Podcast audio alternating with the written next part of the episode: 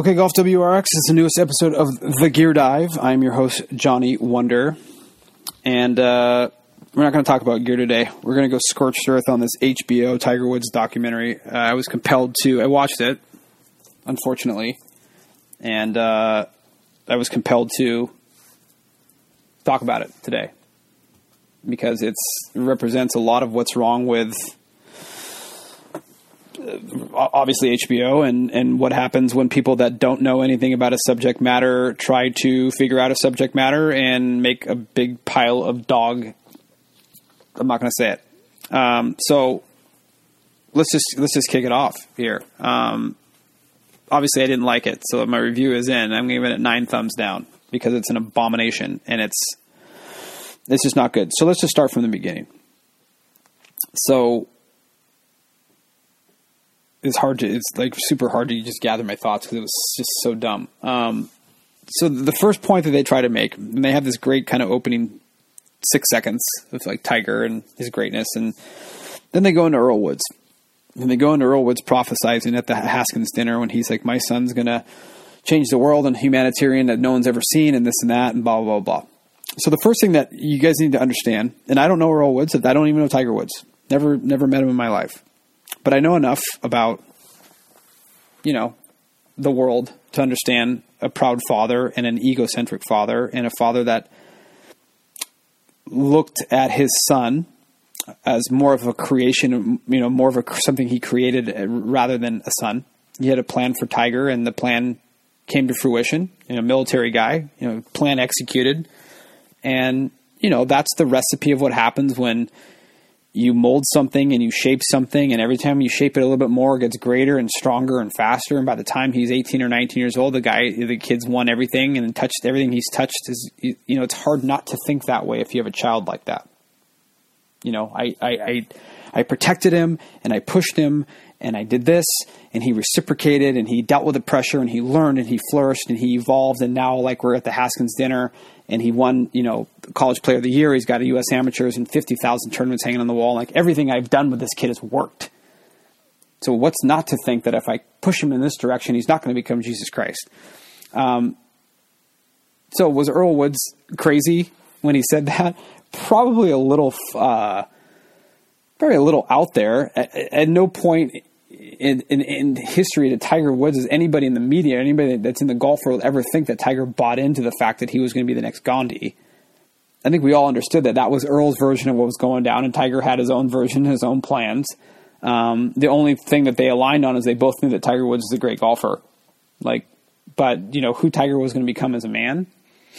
Like, you know, Earl said what he said, and you can tell Tiger's like Tiger at no point in his career when he was young or old has he ever prophesized great humanitarian feats. It's like when Katrina happened, it's not like Tiger Woods was down there blessing the, the weak and, and, and you know, building houses and, and splitting the atom. He's just never been that guy. That's what Earl was selling, but it's not who he was. And everybody knows that. Everybody knows that. And Tiger Woods never tried to be that person. So why is that in the like why would you kick off a documentary that way like why would you why, why would that be your opening scene just just to literally show how proud and maybe overly proud his father was and maybe a father that truly didn't really understand wasn't reading the room because of his own ego and because of the of the of the uh, the echo chamber in his head that he created around the version of what he thought his son would be. Does that make Earl Woods the devil? No, it makes him a super proud father. It's probably a little misguided. Okay? Second thing is, I don't need to know, because we all know this, that Earl Woods, the father, was a womanizer, an alcoholic, not, a, not the greatest you know example for a young man. Uh, we know that. Is he unique? No. There's a ton of people out there that are like that, that raise kids. So, you know, that doesn't, it's not like he was the most tyrant most alcoholic, most abusive, most bad husband, most womanizing man ever that ever lived? No, he wasn't. He's not setting any like world records for that. So you have to kind of put that to bed because that extreme is kind of tossed to the side. So that's kind of what they were trying to sell at the beginning of this thing was it's the Earl show. And Earl's got his little puppet and he's molding his puppet and his puppet's watching him and everything that Earl does behind the scenes is affecting this little puppet and oh yeah, now we understand why Tiger did everything he did. Right? At no point during the documentary that I saw did anybody really talk about Tiger's passion and love for the game. It always it was all always sold as like this is the path that Kultida and Earl put on, put on. Tiger liked it just enough to buy in, and we got this. Obviously, Tiger loved to play golf. Like, he loved it. And they really tried to work hard to make it sound like he wasn't that into it, but he really liked his dad. And he didn't want to let his mom down. That's kind of how it how it was sold. Which to me is like just a crock of, crock of crap. Nobody gets to Tiger's level if you don't love what you're doing. I'm sorry. Like, go ask Todd Marinovich. Like, his dad forced him into football and didn't feed him a cheeseburger until he was like 23. And you know, people crumble under those under those conditions if they don't like what they're doing. They don't succeed like Tiger did. So he's obviously having a pretty damn good time doing what he was doing. So they go through this whole thing, and I, really liked the fact. One of the few things that I liked is they they did bring some people. Uh, his ex girlfriend whose like last name was Parr, which you know you can't you can't make that up. It's just kind of a cool thing. But she did a really good job. Like, and that was somebody that knew Tiger on a non golf level, outside of the Earl Kultida bubble, and he's obviously a very happy kid. Um, do I think that Tiger was like escaping his household with her and just busting loose? No, I don't. I think Tiger. Um, was uh, you know was a nice guy, happy kid, you know by nature, and his home life probably was a little tense because of what he was choosing to do with his life, and you know the family had a plan, and that plan was in that vacuum, and you know she had that letter that he wrote when they broke up that made it sound made Tiger sound harsh and made Earl and Kultida sound harsh, and it was harsh, but that's what happens when you have two parents that are on a plan and a kid that's like pretty much bought into that plan and is 100% on board with becoming the greatest golfer in the world. And I think Kultida and Earl said you got to shut this thing down and write this letter, and you know, you know they're going to cut her off. It's brutal and it's savage, but does that equal? Does that make Tiger Woods like a bad person because he did that as like a 17 year old kid? No, it's like kids do heinous stuff to each other in their teens. Like a breakup letter that cold is not the worst thing that a high school kid has done to another high school kid. So it was interesting to watch, no doubt, but like, is that the most brutal thing that kids do to each other? No, it's not. like, it's not. I'm sorry. It was sold that way, unfortunately. It was sold like, oh, like he wrote this letter, like, oh, you like that's so cold, and there's just no emotion behind it. And you know, the girl that that he did it to had a ton of class. I got to give her credit. She was like, I, you know, I had to treat it like it was a death, and I was heartbroken because she was a teenager at the time, and she understood enough to to know that you know what was going on, and and she had a broken heart, and like that part, I felt bad for her. But it's you know, there's worse ways to get broken up with than what she dealt with. So so there's that. And, you know, then they bring in this assistant pro guy who actually seems like a very, very sweet man. And it would have been interesting to bring him in to talk about Tiger um, as a junior golfer and how much he did love the game and, and, and, you know, how he developed as a man and as a personality and this and that and start to take out some of the great things that makes Tiger Tiger. Not the things – that led to his stone cold killer glare, but the things about golf and about Tiger Woods as a young kid that were like inspiring. Like, no, the kid would show up to the golf course and, you know, Earl would leave him there and Earl would go do what he's going to do, go do. And then Tiger, this is what Tiger would do at the golf course. Like, he'd get here and he'd go practice over here and he'd go talk to these older guys. Like, there was none of that stuff. It was like, no, like, he would get here and Kultida would walk around the golf course and then Earl had that Winnebago and, you know, we'd have some fun in that Winnebago. At no point did you talk about Tiger Woods, the kid, having fun on the golf course and what he was doing, because that's what actually is, would be new information. It's like, what was he like as a kid practicing and chipping? Like, would he is he out there all day? Like, who else did he hang around with? Was there other kids that he would play with? you know, was there any other kind of interaction, or was it just like him and Kultida, you know, hitting flighted nine irons from 100 yards, and Earl's, you know, doing whiskey sours in the, in the Winnebago? Because that's that's the story that they told. Was like, oh, this poor kid, and it's like, of course, he's a poor kid. His dad's kind of a his dad's a knuckle brain, but we already knew that. Look, we, we know that, that Earl Woods is not the moral compass of the world. We know that Earl Woods is not anybody's spiritual advisor at this point. It's been told. So let's move past that and start to create some some some narratives around what Tiger was actually like as a kid. So like a nine year old kid or a twelve year old kid that actually happens to watch this piece of garbage will be like, oh wow, like Tiger loved it, but he also like sort of loved to play sports, which I know for a fact because I've heard it enough in, from different people in the media and people that have interviewed Tiger. Tiger loved to play other sports. The way that they made it sound was that the teachers were like, wow, you're really hung up on golf and your dad seems to have a pretty heavy hand. Like maybe you should try basketball. The fact of the matter is, is Tiger loved to play all those sports. Personally loved to play all those sports. Wasn't the greatest athlete ever. He was really good at golf. And maybe Earl shut down the rest of the stuff, but it wasn't like Tiger didn't get to play any other sports. Like he did. He played a ton of sports. So it wasn't like he got shut down there. He just he wasn't very good at them. So he didn't play them that's not what was sold on the in the documentary. I mean, it sounded like every single time Tiger like want to go play ping pong, Earl would come in and go, "Nope, you're not playing ping pong."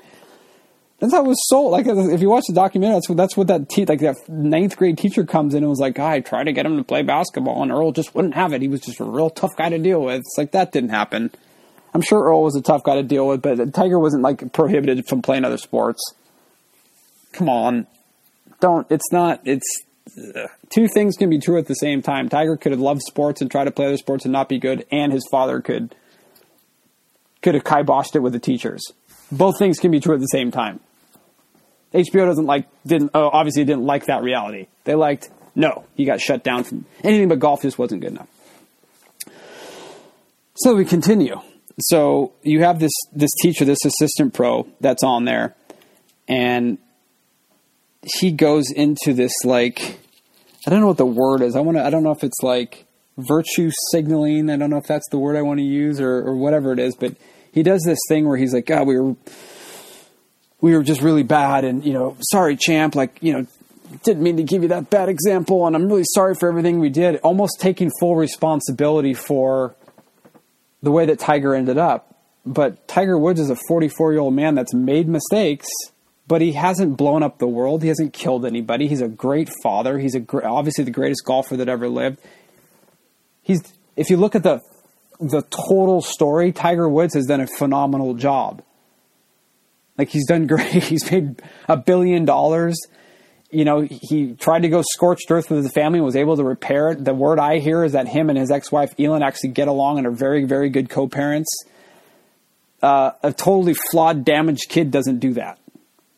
So stop with the tears and all of your guilt and everything you feel bad for. Like that's on you, bro, because unfortunately, yes, the guy, Tiger Woods, went scorched earth and hooked up with a bunch of girls. Is that totally because you and Earl are knuckleheads? Uh, no, dude. I'm sorry.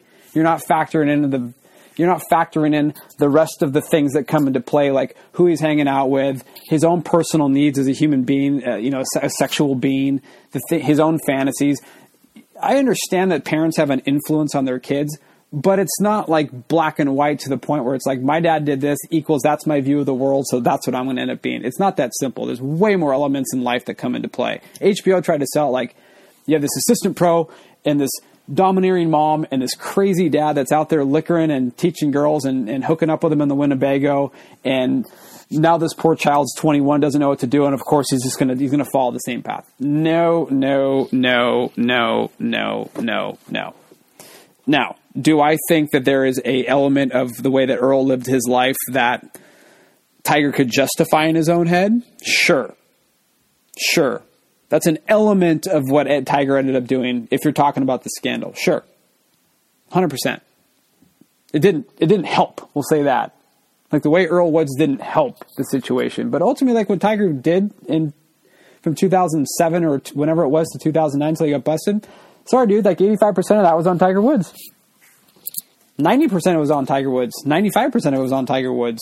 Like he made his own decisions. He was like a thirty year, you know, late twenties, early thirties year old thirty year old man. It's not like he was a kid.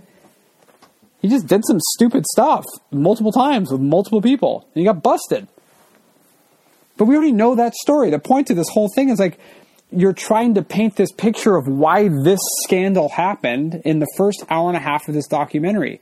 There's golf in there, sure, but the whole point of showing the golf was to build up and keep filling up the balloon so that at the end of this piece of garbage, they can pop it. It wasn't to figure out his greatness, it wasn't to get into the nuance even deeper and give us some new information into his greatness or into his commitment or into like what really makes made him tick as a younger guy, stuff that we don't know. No, it was all about building up the balloon, filling it up with air, filling it up with air, US Open, Masters, PGA, money, boats, blah, blah, blah, blah, blah, blah, boom, Rachel, you could tell at the end, pop the balloon. That's all they're interested in doing. Which is the Hollywood slander, stupid, pathetic, idiotic way. Because they don't know enough about golf. Nobody in golf in the golf community talks about the Tiger Woods scandal anymore. Go on golf.com, go on golf WRX, go on any big publication in golf, go on NBC, Golf Channel. Nobody talks about the scandal anymore because nobody cares. It was 11 years ago. There's so much more to Tiger Woods than what happened, you know, Thanksgiving night in 2009. So many things have happened since then. Great things. The guy fell from grace morally, okay? Came back on the scene, played some really, really good golf, completely fell apart physically, had the chipping yips, went off the face of the earth, nobody saw him, got like a, you know, lowest of the low physically, and then he won the Masters in 2019. That's what we know. That he's trying to, to win number 83 and number 16 because that's where he's at in his life right now. That's the story that we need to tell. HBO spent an hour and a half, almost an hour and 45 minutes telling the story, building us up to the crescendo that'll be episode two, which will be all about the scandal. And I guarantee there ain't going to be a whole lot of golf talk in this second episode. It's going to be scandal, scandal, scandal, scandal, scandal, scandal. Oh, yeah, by the way, he came back and. Uh, oh, by the way, he got a DUI. He took a bunch of sleeping pills and got busted. Um, the whole world already knows that. We've seen the pictures, we've seen it all. And they conveniently throw him walking into that's another piece of crap. Him walking in when he's going in to take his pictures for his DUI bust. That's like in the first two minutes of this documentary. It's like Earl Woods talking about how great his son's going to be, and then him walking into the police station. Where do you think the motives are there? Do you think there's any intention of us, of HBO, telling the, uh, the story of, a, of a, a really interesting, fruitful, flawed, inspirational life? No, it's like let's see how much crap we can stick into this balloon before we pop it. That's the only intention they have. And people that don't know anything about golf or about the game or really know anything about Tiger Woods, the only thing they're going to worry about is the scandal. Because that's all they can grasp. So some genius at HBO, and even the people that wrote the book, and I'm to, I'm to go off on a, on a tangent on these guys. I could be hard pressed like if I sat down with the two authors of the book, sure they've interviewed people that I haven't had access to. I'm sure they've they've they've done their journalism, meaning like running around town getting all these little scoops on Tiger Woods. I still know more about Tiger Woods than these guys do in my sleep all day long. They don't. What do they know? They know one element of his life. They know the dysfunction because that's all that book's about. Is a dysfunction.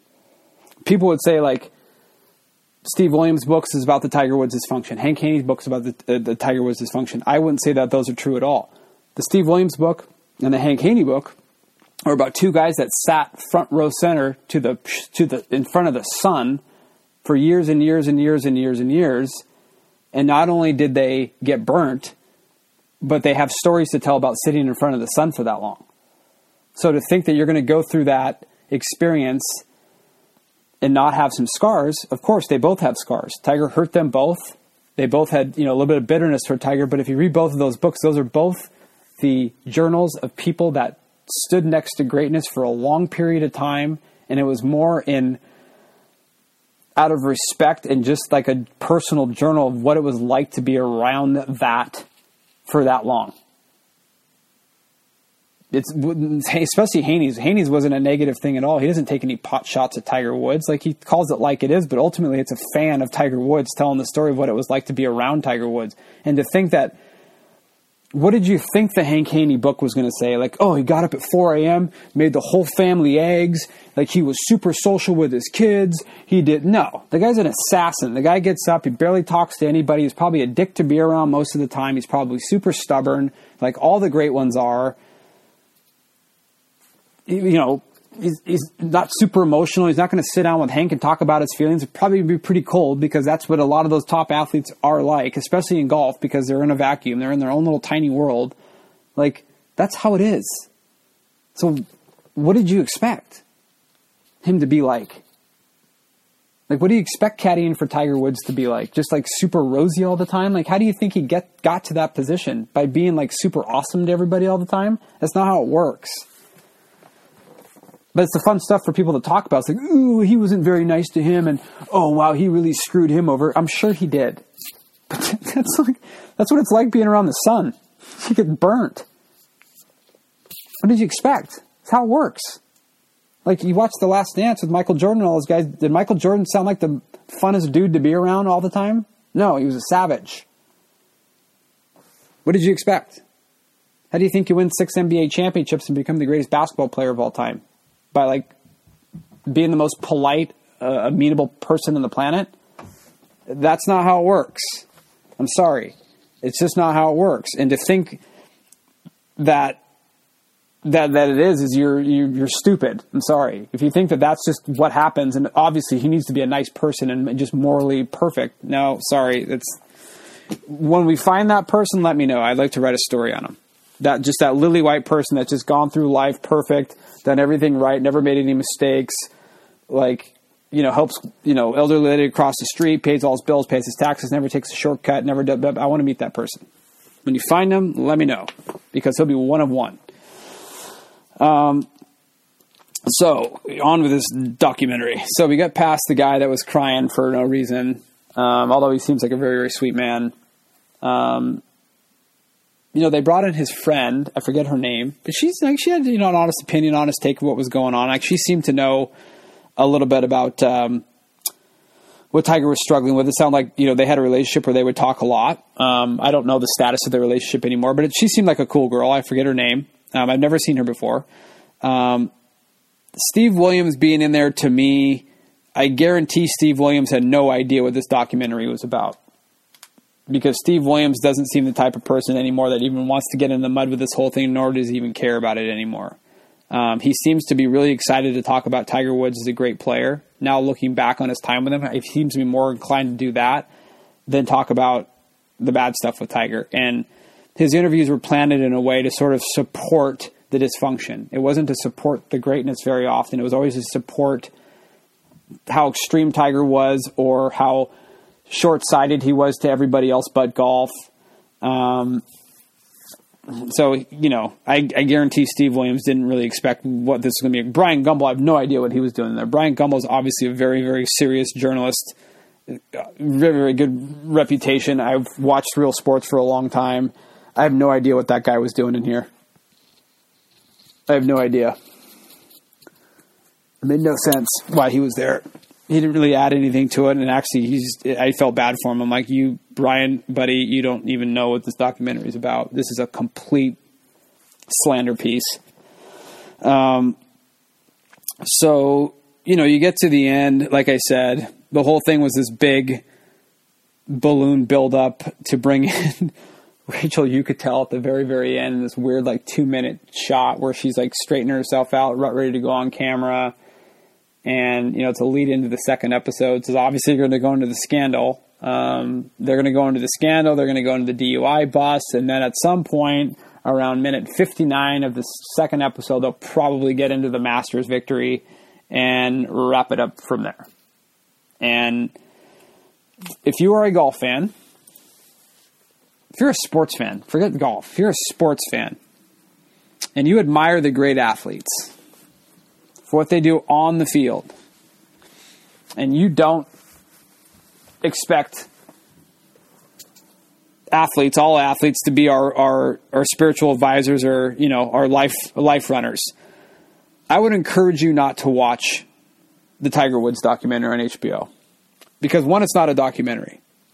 It is a three and a half hour In Touch magazine, National uh, National Enquirer uh, article. At no point did HBO make any efforts to to study Tiger's greatness, to study his what really makes him tick as a human being. They made no efforts to do anything but to justify the fact that even the great ones fall and this one fell harder than everybody else did. That's all they were concerned about doing. And Alex Gibney and the directors and the people that made this documentary, they're very, very talented people, but you had no business taking on a Tiger Woods documentary. And I would say that to Alex's face. I would say that to director's face. You had no business telling this story. You wasted a ridiculous amount of your own time, a, a, a, ridiculous amount of the money that could have gone to another independent filmmaker that probably had a better idea than yours to probably go make an independent film. You wasted time and resources and like it was a complete disaster. So, uh, don't watch it. That's my advice. It's a piece of crap. Um, so anyway, that is that's a short show this week, folks. I just wanted to go on uh, go on a rant on this thing that we watched. Um, I'm not going to watch, like I said, I'm not going to watch the uh, second episode. Um, I have no interest in doing that. Um, because what what, what am I going to? There's nothing to learn. There's nothing to know in that one. What are we going to learn? Like, there's no way that the people that made the first episode are going to have the capacity or the wherewithal to give us anything new in episode two. I already already know what path they're on, so like, what's the point? Um, so anyway, that is the show for this week. Uh, next week we're going to be talking about a bunch of the new product that will launch. I can't talk about what it is now, but you will know by the time the show airs next week. We'll be talking about uh, new products from some of the big OEMs. This is Johnny Wunder. It's the Gear Dive. Uh, appreciate you guys listening to my rant this week. HBO, way to go, clowns. That was a real doozy. Uh, you guys take care of yourself. Bye.